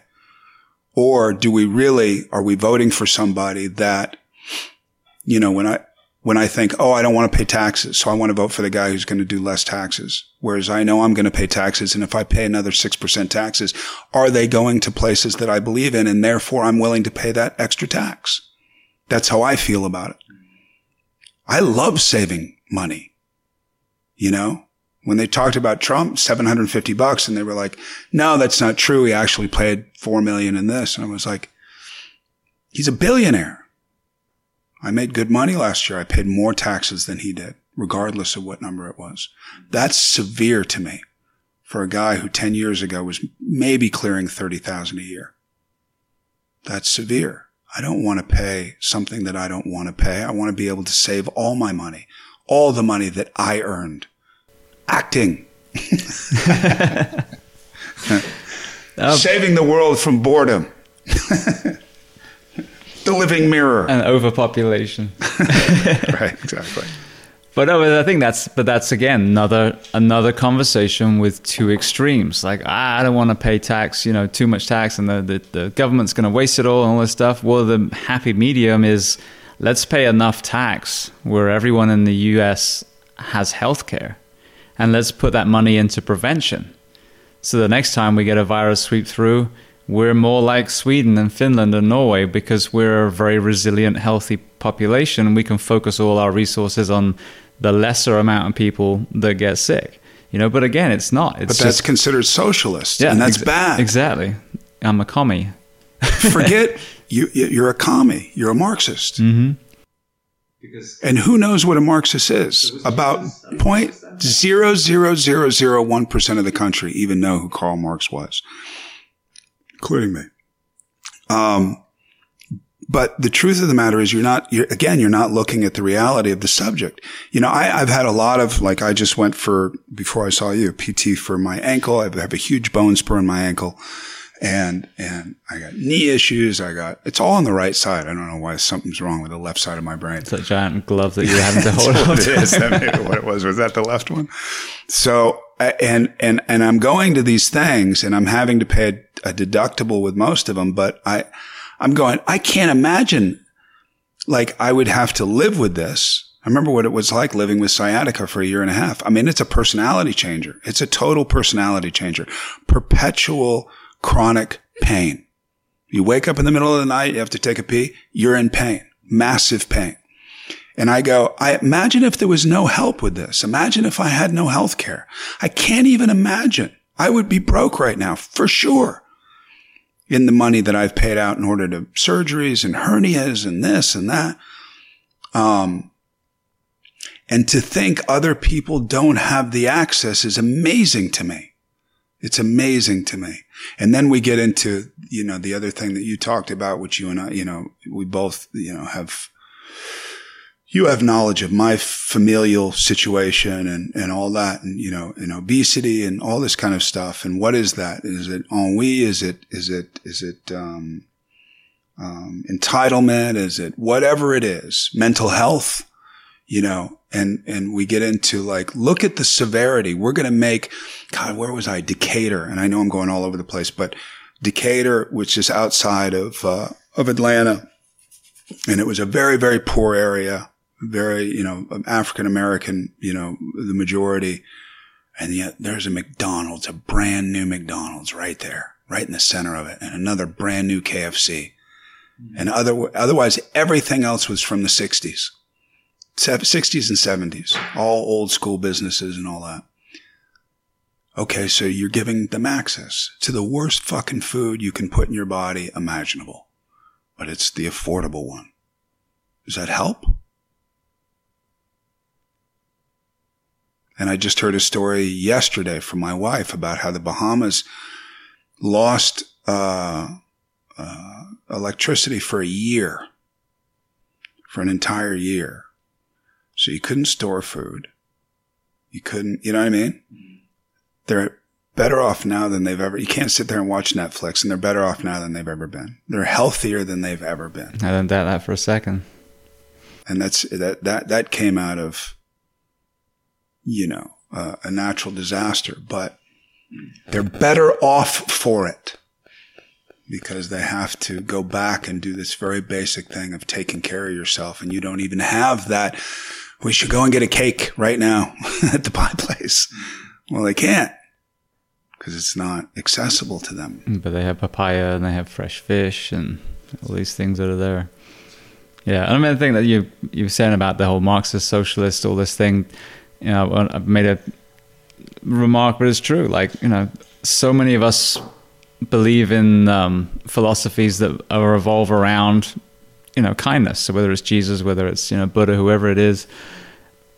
And that's what they do. That's it says there in these books like he wasn't hoarding all the fish and bread you know and he wasn't deep frying the fish and bread and then selling it for 99 cents with side of fries. You know he was he was you know taking care of the people and going out there and and and the health mental and physical health of the people in the stories that, that he interacted with, whether they were a prostitute, whether they were, you know, whoever it was, that was what it was fundamentally about. And yet, for some reason, we found ourselves now where you want to have the same kind of thing in, you know, in your own country now. And, and again, you're a socialist if you want to stop elderly people feeling like they're having to work in Walmart so they can pay their health insurance. And then, oh, but there's ownership. Absolutely. But you have to create an environment that promotes healthy choices. And like you said, no one no one can deny the fact at the moment that our system right now is set up for failure, which is why we have 70% of the population either obese or overweight. Right. 70%. 70%. You know, the Jesus thing is, you know, paupers and, and whores. And, and, and Middle Eastern, by the way, a dark skinned dude. And most of them had short hair, so he probably didn't have long hair. Yeah. And and, and again, it's not, we don't want that. So the difference is, and kind of what you're saying is the, the thought of Jesus and the study of Jesus and the study of what he did and who he was is amazing. It's a great, it's a great example. Talk about a power of example to live your life and pattern your life after, you know, the people less fortunate, you know, and religion is a different thing. It's interpretations of that. It becomes a business. It becomes, wasn't Marxist that? Didn't they talk about that? I think I read something recently was Marxist was, or maybe Karl Marx said, like the worst thing that can happen can be state and corporations coming together and creating an entity there. It's just, it's, it's, it's, too, it's too powerful. It's too controlling. It's too, you know, and that's what's happened with us. So I guess I would be an anti-Marxist. No, maybe that's the thing. Like, which, I, don't I, don't even know which label to stick know. on my forehead. exactly. you know, is, um, kind, is kindness and compassion an option? Because that's kind of where kindness I'm kindness and compassion. You know, and that's and that's going back to the Jesus thing, and that's that's the example that again, how can I be less reactive? There was something that happened to me recently and I think with time, we were talking about this in the beginning, a new default, you know, um, a building block of, of, uh, of, of, what did I call it? Um, um, what did I say? Not insecurity, but anyway, whatever I said, I'll remember in a second. But building your confidence and building self-esteem, building self-esteem, doing esteemable acts. And, and you go back to to doing that when you create it, when you, when you, when you, when you are sensitive to other people and you create that new default. And if you do it enough, I, fo- I found myself reacting. And the older I get and the more I apply those tools, the less I follow through on my reaction. So I heard a guy speak the other day and I was irritated by it because it was really personal. And I was like, well, this guy's like, basically, we're, we're his couch right now. And he's going, you know, we're his therapist and, and I found myself getting reactive. And then I got, and then I questioned it. And then the reaction was, oh, there's personal stuff that I don't want to look at, abuse and all this kind of stuff. And, and, uh, and I'm very much like, you know, I'm a motivator and I motivate myself and I got that rocket fuel behind me and I got that burner going and, and, and, and I live my life and I forget sometimes to go back to this grounded place of like, are have you dealt with all those little uh, reactions in your in your life um, on a daily basis? So you're coming from a much calmer, much more connected place to yourself, much more real place. And then I so I caught that reaction, and I was like, "How funny!" Had nothing to do with the guy; he wasn't doing anything wrong. It was me. It was the, what it created in me. And actually, when I came to terms with it, it was a great thing so I thanked the guy afterwards. I was like, thanks for the irritation. because I'm a better guy because of it. Because I saw it was me and I realized, oh, I should probably go back into this. And then I did and I just felt better. I'm a better human being because of it. But most of us, including myself, don't have that, or I didn't have it, that's for sure. I lived in my reaction. I lived in an idea of something. And I can't anymore because it's irresponsible. And I find it irresponsible in other people because all I see is the reaction or the idea that they're trying to transpire. And I go, it's not real. I don't, I don't see the you in there. You know, I would love to, uh, I like to experience, and I have more and more with friends with you. You're a great example you know, you put it out there. We may not agree on everything. We're finding our way through this interview. We're pontificating about this and that. Does it have, you know, when you do a podcast, you want things to land, man. You know, it's like you're fucking Thanos, killed half the universe. you know, that's, we saw that movie. That's, it is what it is, you know, but we don't want to meander. And the truth of the matter is, is there, there is gold in the meandering because you meander with others, you meander with a collective and you come up with what would be best for all of us. And it sounds like even when I say it, I go, ugh. It's where, fluid too. Where, where's the muscle in that? But there is. It's just a deeper muscle. Maybe not such a, it's not a steroidal muscle. It's a yin and a yang.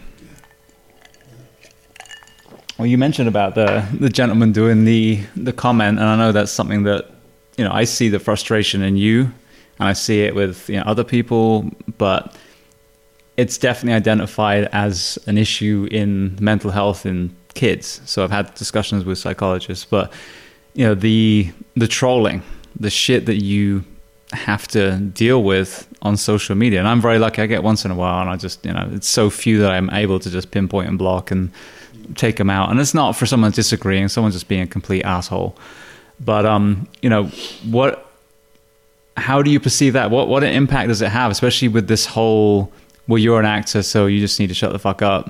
Because I see how frustrating that must be. It's like saying you're a firefighter and you need to shut the fuck up. Mm. Yes, that's my profession. Doesn't There's no mean difference actually. No. And you came to my personal page, FYI. you sought me out. Yeah. So what you know? Tell me about some of your frustrations and well, you know. Well, there's a frustration that I don't want to have that I have as a human being that I don't want to have, you know, and there was a, the, and I don't want to get into self pity and how dare you question me and how dare you try and shit on me because of my own malleable belief system that I'm still trying to figure out, you know, who am I? I grew up in the country. I was down in the urban, you know, I have Republican friends. I have Democratic friends. I have extreme friends. I have non-extreme friends. I have moderate friends.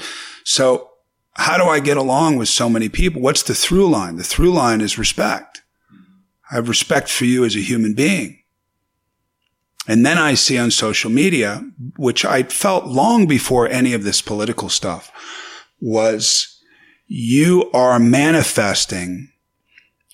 I did a movie called Hollow Man, and I found it a great opportunity that was not met but I found it a great opportunity.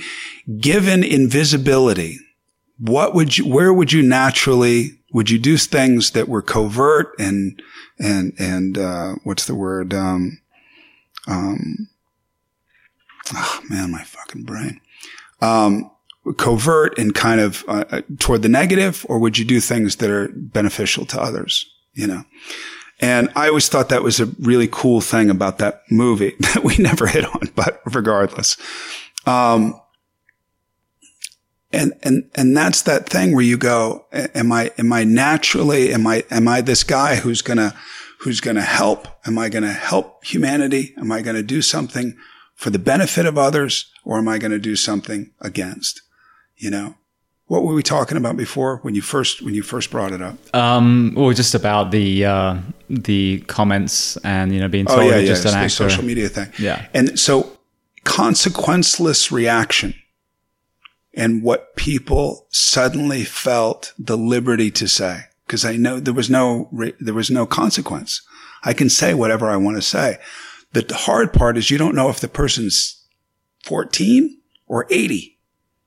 Like you just don't know. They can put up any picture they want. They can put up any kind of post that they want. They have 170 posts of their dog. You don't know who they are. So I don't even know who I'm reacting to. Fuck you for just saying what you said. It could be a 14 year old. I'm destroying that person's life by deciding to, uh, you know, counterattack. So you're constantly thinking of that. But then you get into where the world is right now, which is very different. You can see it through social media in a big, big, big way of people reacting to, to me, you know, voicing my opinion or voicing, you know, whatever my thought is for that morning or that evening. And, and, and, and it's, you know, I read something. I actually DM, you know, I, I don't even want to say this, but I, it's just an admittance of what I do. And I don't want to ask for any more of it, but I'm sure I'll get it. is, you know, I'll reach out to people sometimes and I'll be like, call me, motherfucker you know, or, or I call somebody. And it's, and it's interesting to me, especially extremists, while I have these conversations. And I'll find in the conversation somewhere, we'll be screaming at each other in the beginning. My wife is like, what is the matter with your brain? and, and, and then I'll hear things like, well, heroin, you know, like drugs, for example, heroin addicts, there's no point. Might as well just kill them all. And you go, wow. And they go, I met a heroin addict. There's no way they can get sober. It's impossible. I go, not in my experience. In my experience, I see it almost every day with collective support.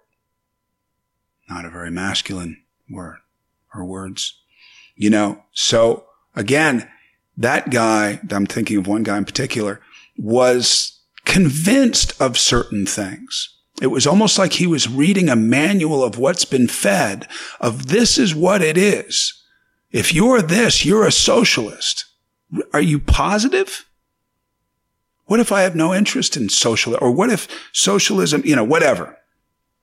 And, and so that, and then it comes down to a very human place where suddenly we're having a conversation, we're respecting each other, and it's a totally different thing. I think that's because it's more, even though that's on the phone, it's more face to face. Whereas there's something else that happens when there's this idea of writing and responding to somebody without consequence. I think there's something evil that resides in us all that just wants to win. And I think that's a very, very dangerous thing, personally. I know it's, it, it, it, it, I think it belongs in certain, in war, if we're protecting ourselves, if we're truly defending our own land or an ally's land you know, then you get into a frame of mind. Like when you fight a fire, fire, you know, you go in there and you literally, your life becomes secondary. And you have to train yourself to go into that place. And I know it's like, this doesn't matter. What matters is I do this thing. I save other people. I, you know, extinguish this fire, whatever it is. Um, the other extreme is I, I, got it recently. Somebody said, I, I can't wait to see you hung from a noose and I, and I, and I DM'd the guy and I said, did you just say, quote, hung from a noose? And then he erased it. He erased the comment and I, ne- I never heard back from him because I'm sure he got scared that, wow, he could get in trouble for that because that's an actual life threat. Mm-hmm. And again, I don't know if he knew that. I don't, probably wasn't the intention. But again, when you're in that position of consequenceless reaction, you're not thinking in those terms. You're just trying to make an impact. I want to, and then there's the other thing about like, I just want to get the guy to react. You know, I got Thanos to react.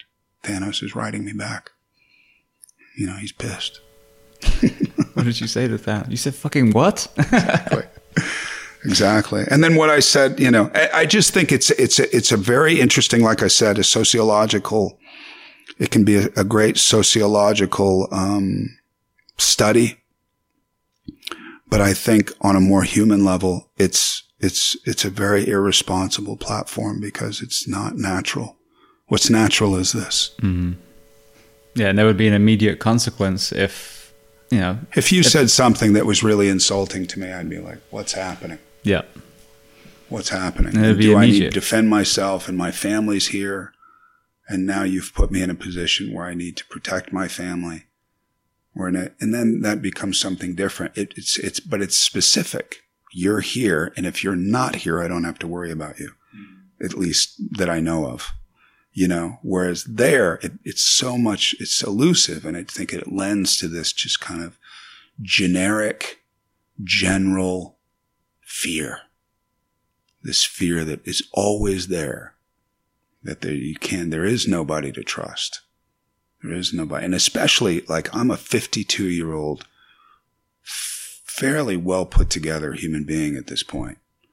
And if I was 18 dealing with what I deal with, forget it. Yeah. Forget it. I mean, it, there's just no way. I mean, you get into this, which is a whole other subject, but you get into suicides and all this, and you go, oh yeah, for sure. For sure. If, if you're looking for for what friends give you, for what mentors give you, for what parents give you, for what should be that natural support on on that platform, forget it. You're done. Yeah.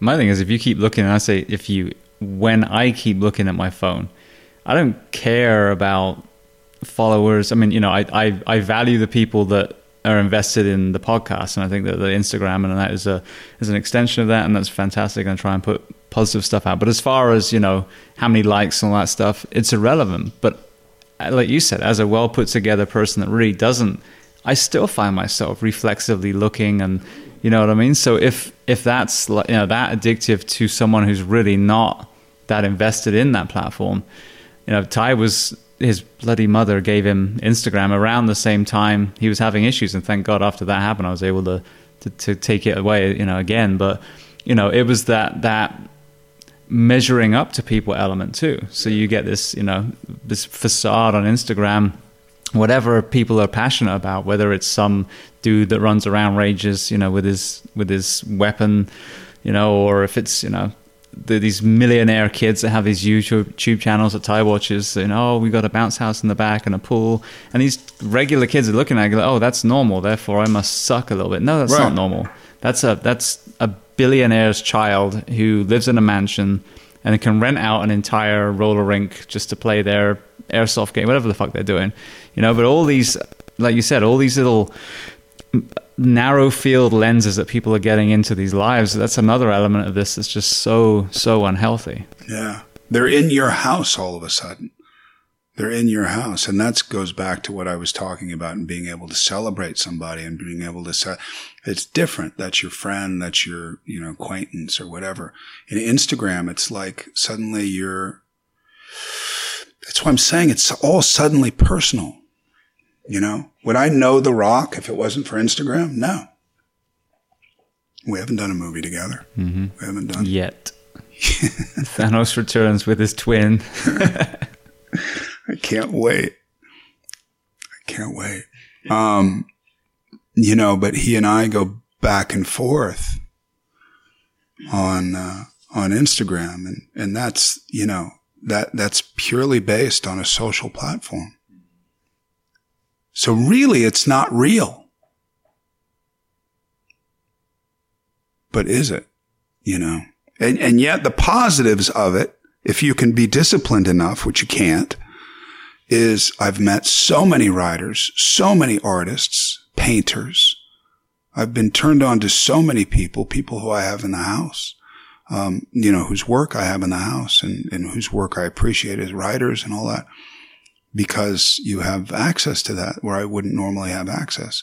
So there is a positive. There is a positive. Um, but I find it becoming, you know, I'm, I'm lost in the subject now, but I, I, I find it becoming more damaging. You know, I I don't know if you saw the social dilemma. i did amazing Yeah. Amazing. Amazing. But then you get into that and you have all these people who basically, you know, came up with these algorithms and came up with phones and Instagram and all that, who are all across the board like, this is bad. It's gone bad. it started with with their intentions were definitely good Great. initially How can I remember when email started and I was like, what a great thing. We can start writing letters again. Can actually start writing again. Why is this a bad thing? It's not a bad thing. I used to write, dude, I've got thousands of pages of emails. Cornell and I, forget it. Hundreds of pages of emails. You know, fun. I put it all out into a book that I can read myself, not for public consumption, but I go through it and I look at those emails and we would go off fucking pages just great. You know, very poetical and fun and personal and revealing and right. That's a, that was a positive to me. You know, this Instagram was a positive to me when I started because it was a great way to brevity in writing. You know, short stories have always been harder just across the board than novels because you have to be very, very specific and condensed and you know, it's a, it's a, it's a structure that you have to keep, you know, uh, um, somebody's attention and you can't meander necessarily, you know, and, and I loved the idea of putting out these kind of poetical, you know, things and having to stay within, I think, I don't even remember what it was, but it was like 130 characters or 160 characters that turned into 320 characters, words and, and all that. And I love that idea. That's, I denied Instagram forever. I was like, ah, why would I want to do that? It's just stupid. You know, more self promoting. No thanks. Um, and then, and then that, so that was my kind of in into it. And then now you see me doing fucking five minute videos about the state of our country. The fuck happened to me? And it's true. There's a part of me that's like, what do you, what do you, why? Just promote your work and do what you do. And but, the the thing country is, is going to be what it is. But it, but it is a voice. It's the same way as this. I think that's why podcasts are so popular. I listened to a couple of fantastic ones with Andy Stumpf um, on the way up here, and he had uh, Mike Glover, who's I've got coming on, and then a couple of Navy SEALs. One who sounds like a, I mean, absolute badass, but now through his own personal journey with using um, psilocybin to get over his PTSD, now runs an addiction center for the SEALs. You know, so um, but you know, so so these platforms can be very powerful, and then can be a way of voicing. But the, the moment, as we said, those extremes, when those people start chirping off, you they nullify the actual middle ground message, and that's what's so you know frustrating even for me. And I'm on a much much smaller scale. But I've got a, a friend who just um is that same post started sending me all these things that the government's done to help stop smoking, and, and I'm like, and he, this guy's well invested in CrossFit and everything, so he's a who understands wellness, but I'm like, you're, you're missing the entire point. No one's negating COVID. We're just saying, for the love of fucking God, can we talk about this other thing? So I think that's what's frustrating is when you have a middle of the road message, you're just trying to say, hey, here's some common sense. This is what's on my mind, and I'm hoping it might set, sow some seeds on the people, and let's kind of, as a group, collectively try and elevate, you know, our country. It just gets shot down by these shitbag And the snipers on either And what's the point in shooting it down? Exactly. Because you again, you, you get a little tingle in your special place, and you know you high five your mum before you go to bed. you know that's that's it. I like that.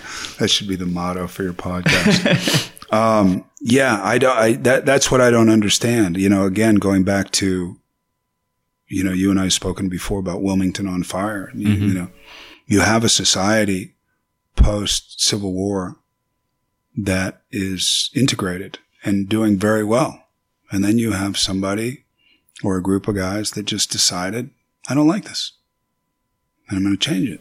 Yeah, based on ultimately money and power, not Always. pigmentation. Always. Yeah. Yeah, but the excuse is pigmentation. No, exactly. That, that's the that's like, the that's the scapegoat. excuse I can use. What if they were all white? One's doing better than the other. You can't. You don't really have a scapegoat there. yeah, but I mean, look at the Irish. They were white and they got treated like shit. You know what I mean? So You know, that's the thing. Colin, my buddy Colin Broderick, uh, wrote Church In, which is a novel that just came out that you know of recently, and I'm, I've been reading it, and because I have a kid, I can't. You know, it's like sitting down for an hour and then reading, and then. And, but it's so good. It's so good, and it talks about you know this character who's really him during the troubles in Ireland, and you're a, a Catholic. North Irish, you're a North Irish Catholic, and you're basically seen as a piece of shit in your own country. You're garbage. So that you're going through British, you know, um, borders and all that, and they're they're asking, they're trying to instigate something that will allow them to shoot you with cause. They were they were riled up, and they're already a piece of shit because they're Irish and they're Catholic. So I shot him which is what we're supposed to do. Get rid of them. Decided who at what point. This was their country. Mm-hmm. and it's crazy because you got Catholics and Protestants, which are both Christians. Christians. For the love of God, no pun intended, but you believe in the same damn things apart from some, you know, small print. the damning. yeah. Apart from the damning. You go to hell, you don't necessarily go to hell. You're going to find out anyway, so it's not even worth arguing about. It's, you know what I mean? that's what I mean. There's nothing, it, and it's such a strange reality. You know, it's like I, it's, it's almost like out of boredom. It's like, what do we do? You wake up one morning, like, I don't, anybody wears black, I forget it. Anybody wears pink shorts. You go around Atlanta, there's a lot of pink shorts around here. I don't understand. Too it. many pink shorts. Way, way, way, way too many. and a lot of starch. I don't understand it. I don't understand big golfing community. And I laugh every time I see it. But can you imagine pointing that out? What makes me laugh, what makes me chuckle as a, as a country Californian?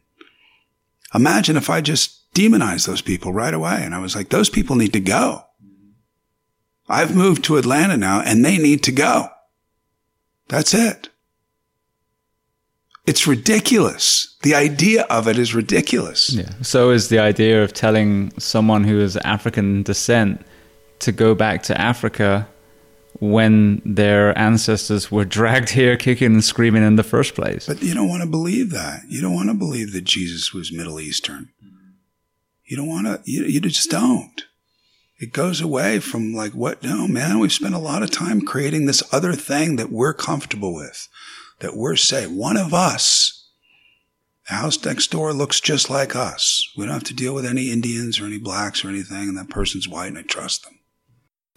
See, and the thing is, I mean, the sad thing is that's obviously a small percentage of people that think that way. but it's represented like it's the whole country. Where I live, and I've talked about this a lot, the community is awesome. My neighbors are from India, China. You know, we've got all different skin colors and creeds. I'm obviously British, so I'm not, you know, native, not Native American or Native American.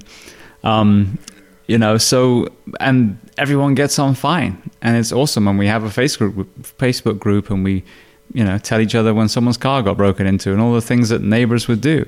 So then, when I see this division and this divisiveness being shared on the television, me personally, I see small pockets of people, and I don't know how the fuck do they get you know, the talking stick where they represent the entire 50 states of the US, when the reality is these are pockets of shitbags from either side that then go and hang out opposing each other and poking each other with sticks. That's and it. that's supposed to represent this whole country. I mean, I just, I don't understand that. It exists and, and, and, and it exists for whatever reason it exists because extreme situations and people exist in every walk of life, every profession, every this, but it doesn't represent the whole of America. It literally doesn't represent the whole of America.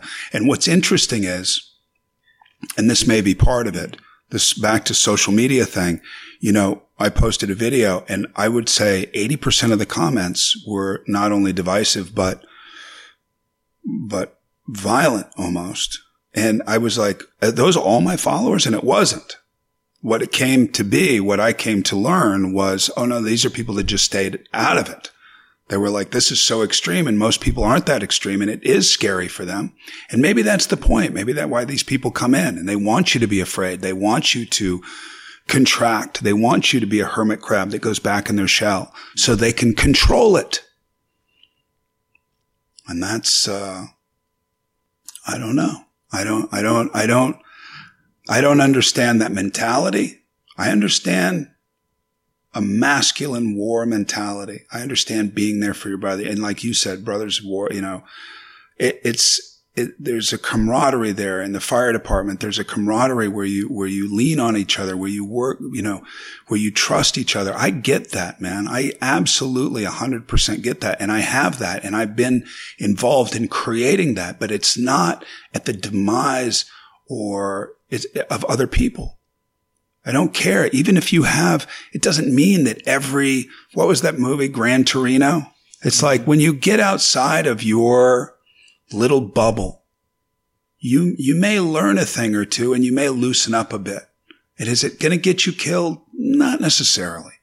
Not necessarily. And not that everybody has to live in this, you know, this cornucopia of, you know, of, of, of of different countries and different, you know, races and not, like I understand that's like some black communities want to stay black and some white communities want to stay white. But again, it's a different mentality when you say we want to stay white because we hate you. Yeah. And we're afraid of you and we know where you're going to ambush us and we're ready. We're ready. It's a different thing. It's like you've, you're creating that you're, you're, you're, you're, you're, that's a manifestation. It's like what I do as an actor. I'm creating a vibe. I'm creating a, a, um, an ambiance. And if, and if you just, which, you know, this administration knows better than anybody because they come from marketing. Say the same thing over and over and over and over and over and over and over, and it will become the weaker's default thought, the impressionable and we're all very impressionable. Yeah, I think and, there's a lot of people that just need to ask why. Like, yeah. say you want, you know, your anti whatever group, right? That, why? That's the three. And whether it's because of anything, Benghazi, or you know, this thing that's come up that I just saw come up that my buddy emailed me about about uh, um, uh, Hunter Biden or Trump. They all should be kept in check. All of them. There's not one side or the other, and I've never seen it as one side or the other. If there's a Republican that happens to have more, that is more than 50% of the beliefs that I have, then I'm going to vote for that Republican, period. Yeah. I'm not going to vote for somebody because I hope. Oh, I hope. Otherwise, I would have voted for Ross Perot. I don't know why I didn't now. Because of his ears. You know, because of his ears. Because of his ears billionaire, smart, great businessman, obviously cared. but too tiny. Yeah, well, same with you know with Tulsi Gabbard. I mean, uh, someone that that seemed a lot of people aligned with with the uh, the Democrat side. Yeah, didn't even make it on the on the ballot. You know, so the sad thing is people get excited. I think from candidates, some candidates on whatever party they they tend to hail from, but usually those people don't make it.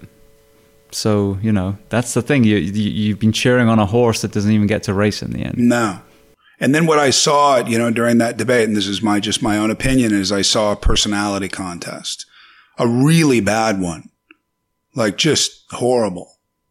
All the snickering and the, on both sides, you know, laughing when you don't really think something's funny, you're pissed off. So, did you at least learn a lot about what they stand for and what they're going to do the next? Well, years? obviously not. I mean, it's a loaded question. You didn't learn from the the political campaigns either. It's unbelievable, dude. I didn't learn shit. I didn't learn anything and it made me angry. Mm-hmm. I was like, fuck you guys.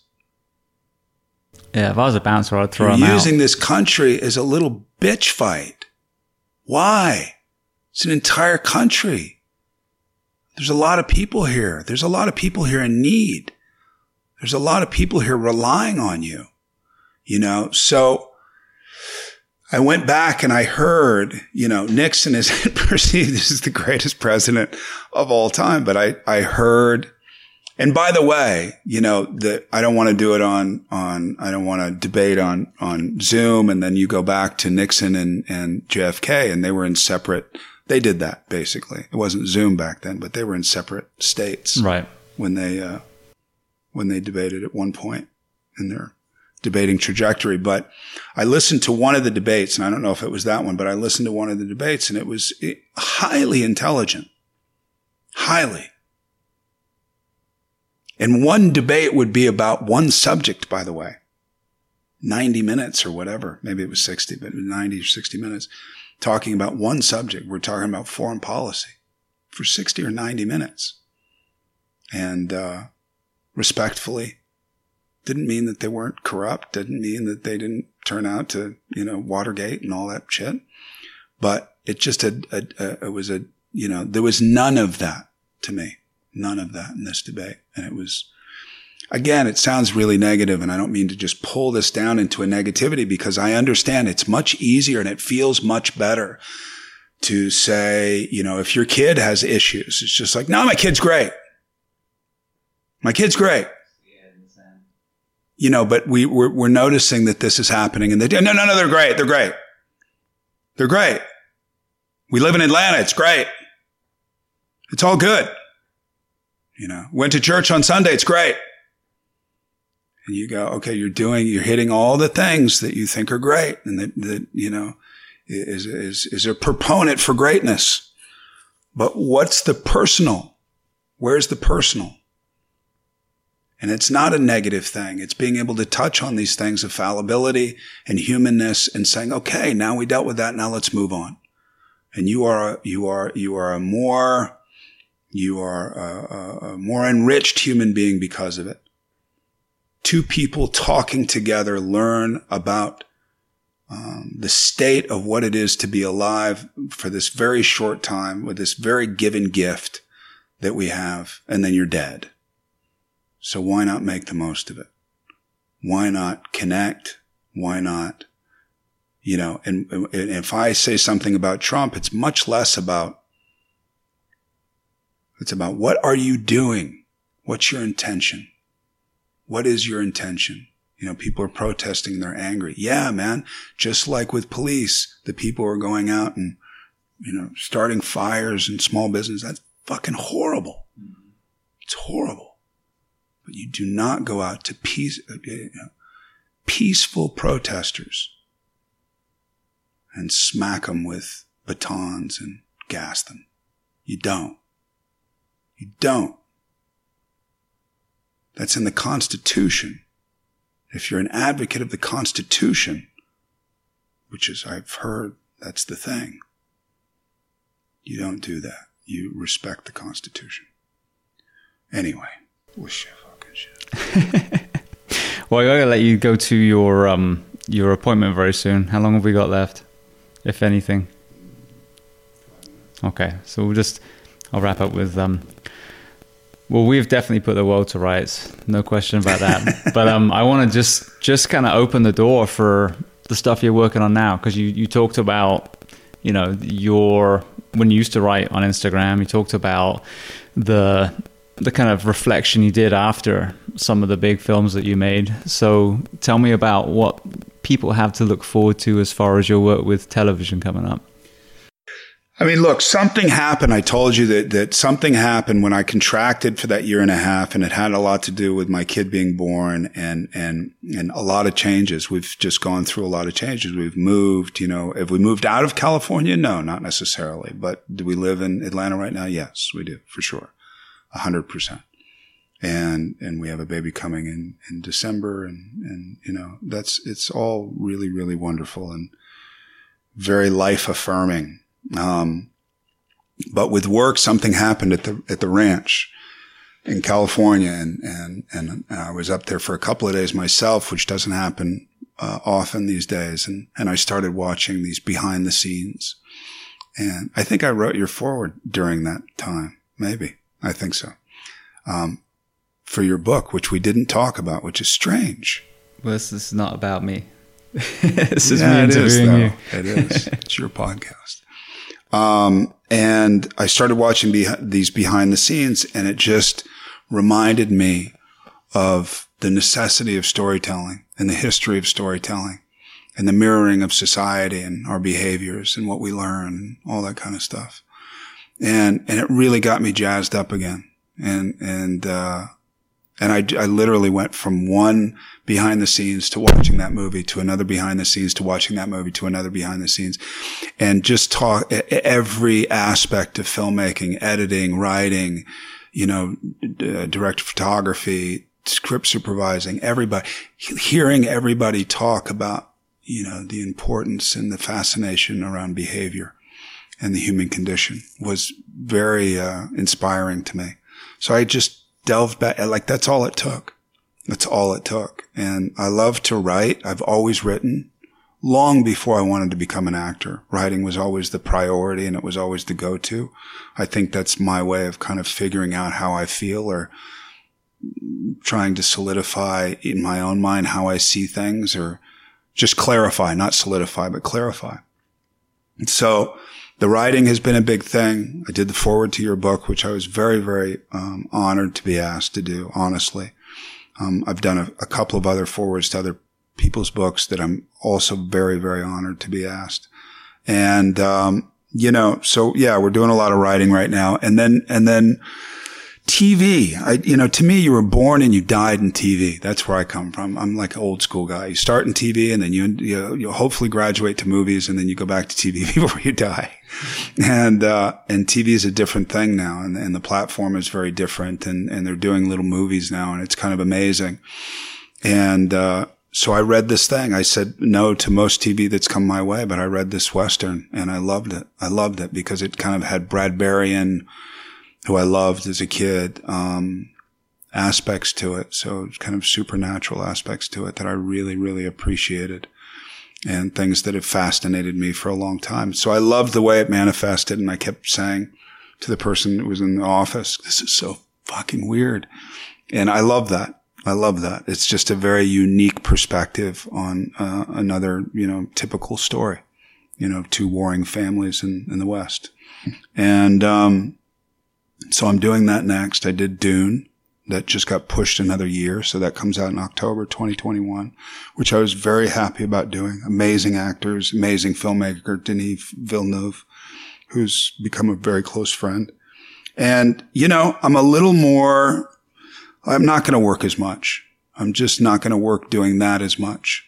Um, I'm very happy to still be able to do it. I'm very happy that I have choice in it, but, um, I, uh, there's other things in my life that have started to surface that have become more of a priority. And I, and how I spend my time is very, very, very meaningful to me right now. You know, I have this obsession with my deathbed and I just want to be able to chuckle right before I take that last breath. I just want to go, oh, wow. that was cool. That was a hell of a ride. That was a hell of a ride. Mm-hmm. And I could say that now but there's more. There's more. And it'll be a little deeper chuckle than it would be right now. Um, but I feel very, uh, very humbled and very honored. And this is not just a bullshit, bullshit affectation is that, that I get to do this. I get to do this. You know, you just came up from Florida. Now we're talking. We've been talking on the phone every few days and, and, and, and I do. I go, it's like, how cool.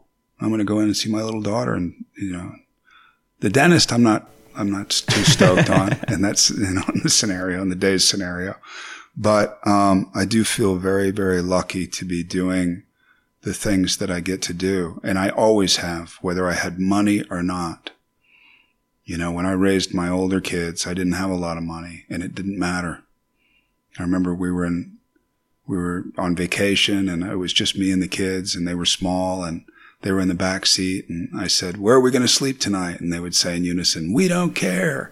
and we literally didn't know from place to place, day to day, where we were going to sleep, whether it was going to be in the car, somebody's trailer, a guest house, a B&B, and it didn't fucking matter. And, and that's a, it's an outlook that I've tried to hold on to and will try to hold on to until the end. Yeah.